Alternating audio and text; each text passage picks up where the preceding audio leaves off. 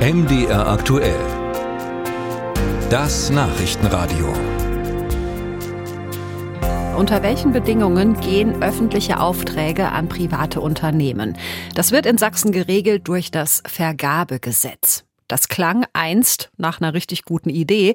Inzwischen aber gilt es als dringend reformbedürftig und sorgt für massig Streit, auch in der schwarz-rot-grünen Regierungskoalition.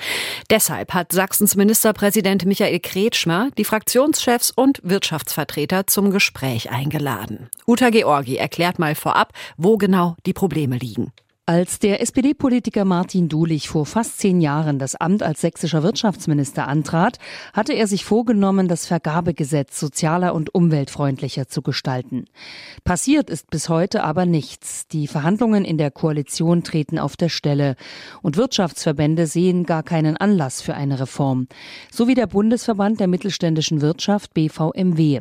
Er vertritt in Sachsen über 800 Unternehmen. Präsidiumssprecher Jochen Leonard sagt, wir brauchen diese Reform nicht. Denn der sächsische Mittelstand kann sehr gut mit den bisherigen Regelungen leben. Wir fürchten, dass dadurch der Bürokratieaufwand steigt und viele Handwerksbetriebe, die auch ganz flexibel für öffentliche Aufträge geeignet sind, dann gar nicht mehr mitbieten werden und die öffentliche Hand dadurch teure Aufträge vergeben muss an mittlere und größere Betriebe, die sich dann die Arbeit des Angebots leisten können. Und das ist der Kern der Aussage, zu viel Bürokratie, zu wenig Effizienz und im Endeffekt möglicherweise steigende Kosten für die öffentliche Hand. Mehr Bürokratie würde zum Beispiel dadurch entstehen, wenn Unternehmen nachweisen müssen, dass sie ihre Beschäftigten tariftreu bezahlen. Wenn Sie Regelungen einführen, wie die Lohnuntergrenzen, wie bestimmte Tarifbindungen, wie bestimmte Standards, müssen Sie ja auch kontrollieren. Und die Betriebe müssen sich auch in der Lage fühlen, diese Standards zu erfüllen. Und wenn die Standards eben abgefragt werden, dann müssen sie auch kontrolliert werden und auch eingehalten werden. Und das schafft wiederum Kontrollaufwand, Bürokratieaufwand auf beiden Seiten.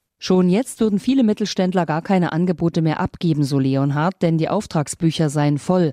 Zusätzlicher Aufwand würde das noch verstärken. Solche Argumente sorgen auf Gewerkschaftsseite nur für Kopfschütteln. Eine Reform des sächsischen Vergabegesetzes sei längst überfällig. Warum, erklärt Sachsens DGB-Chef Markus Schlimbach. Öffentliche Aufträge in Sachsen gehen fast grundsätzlich nur an den billigsten Anbieter.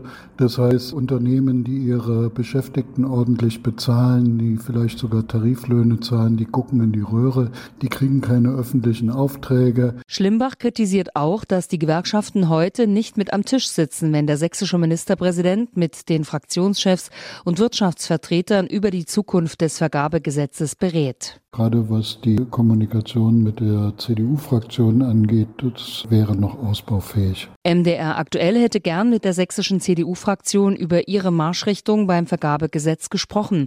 Die Fraktion sah sich jedoch kurzfristig nicht zu einem Gespräch in der Lage.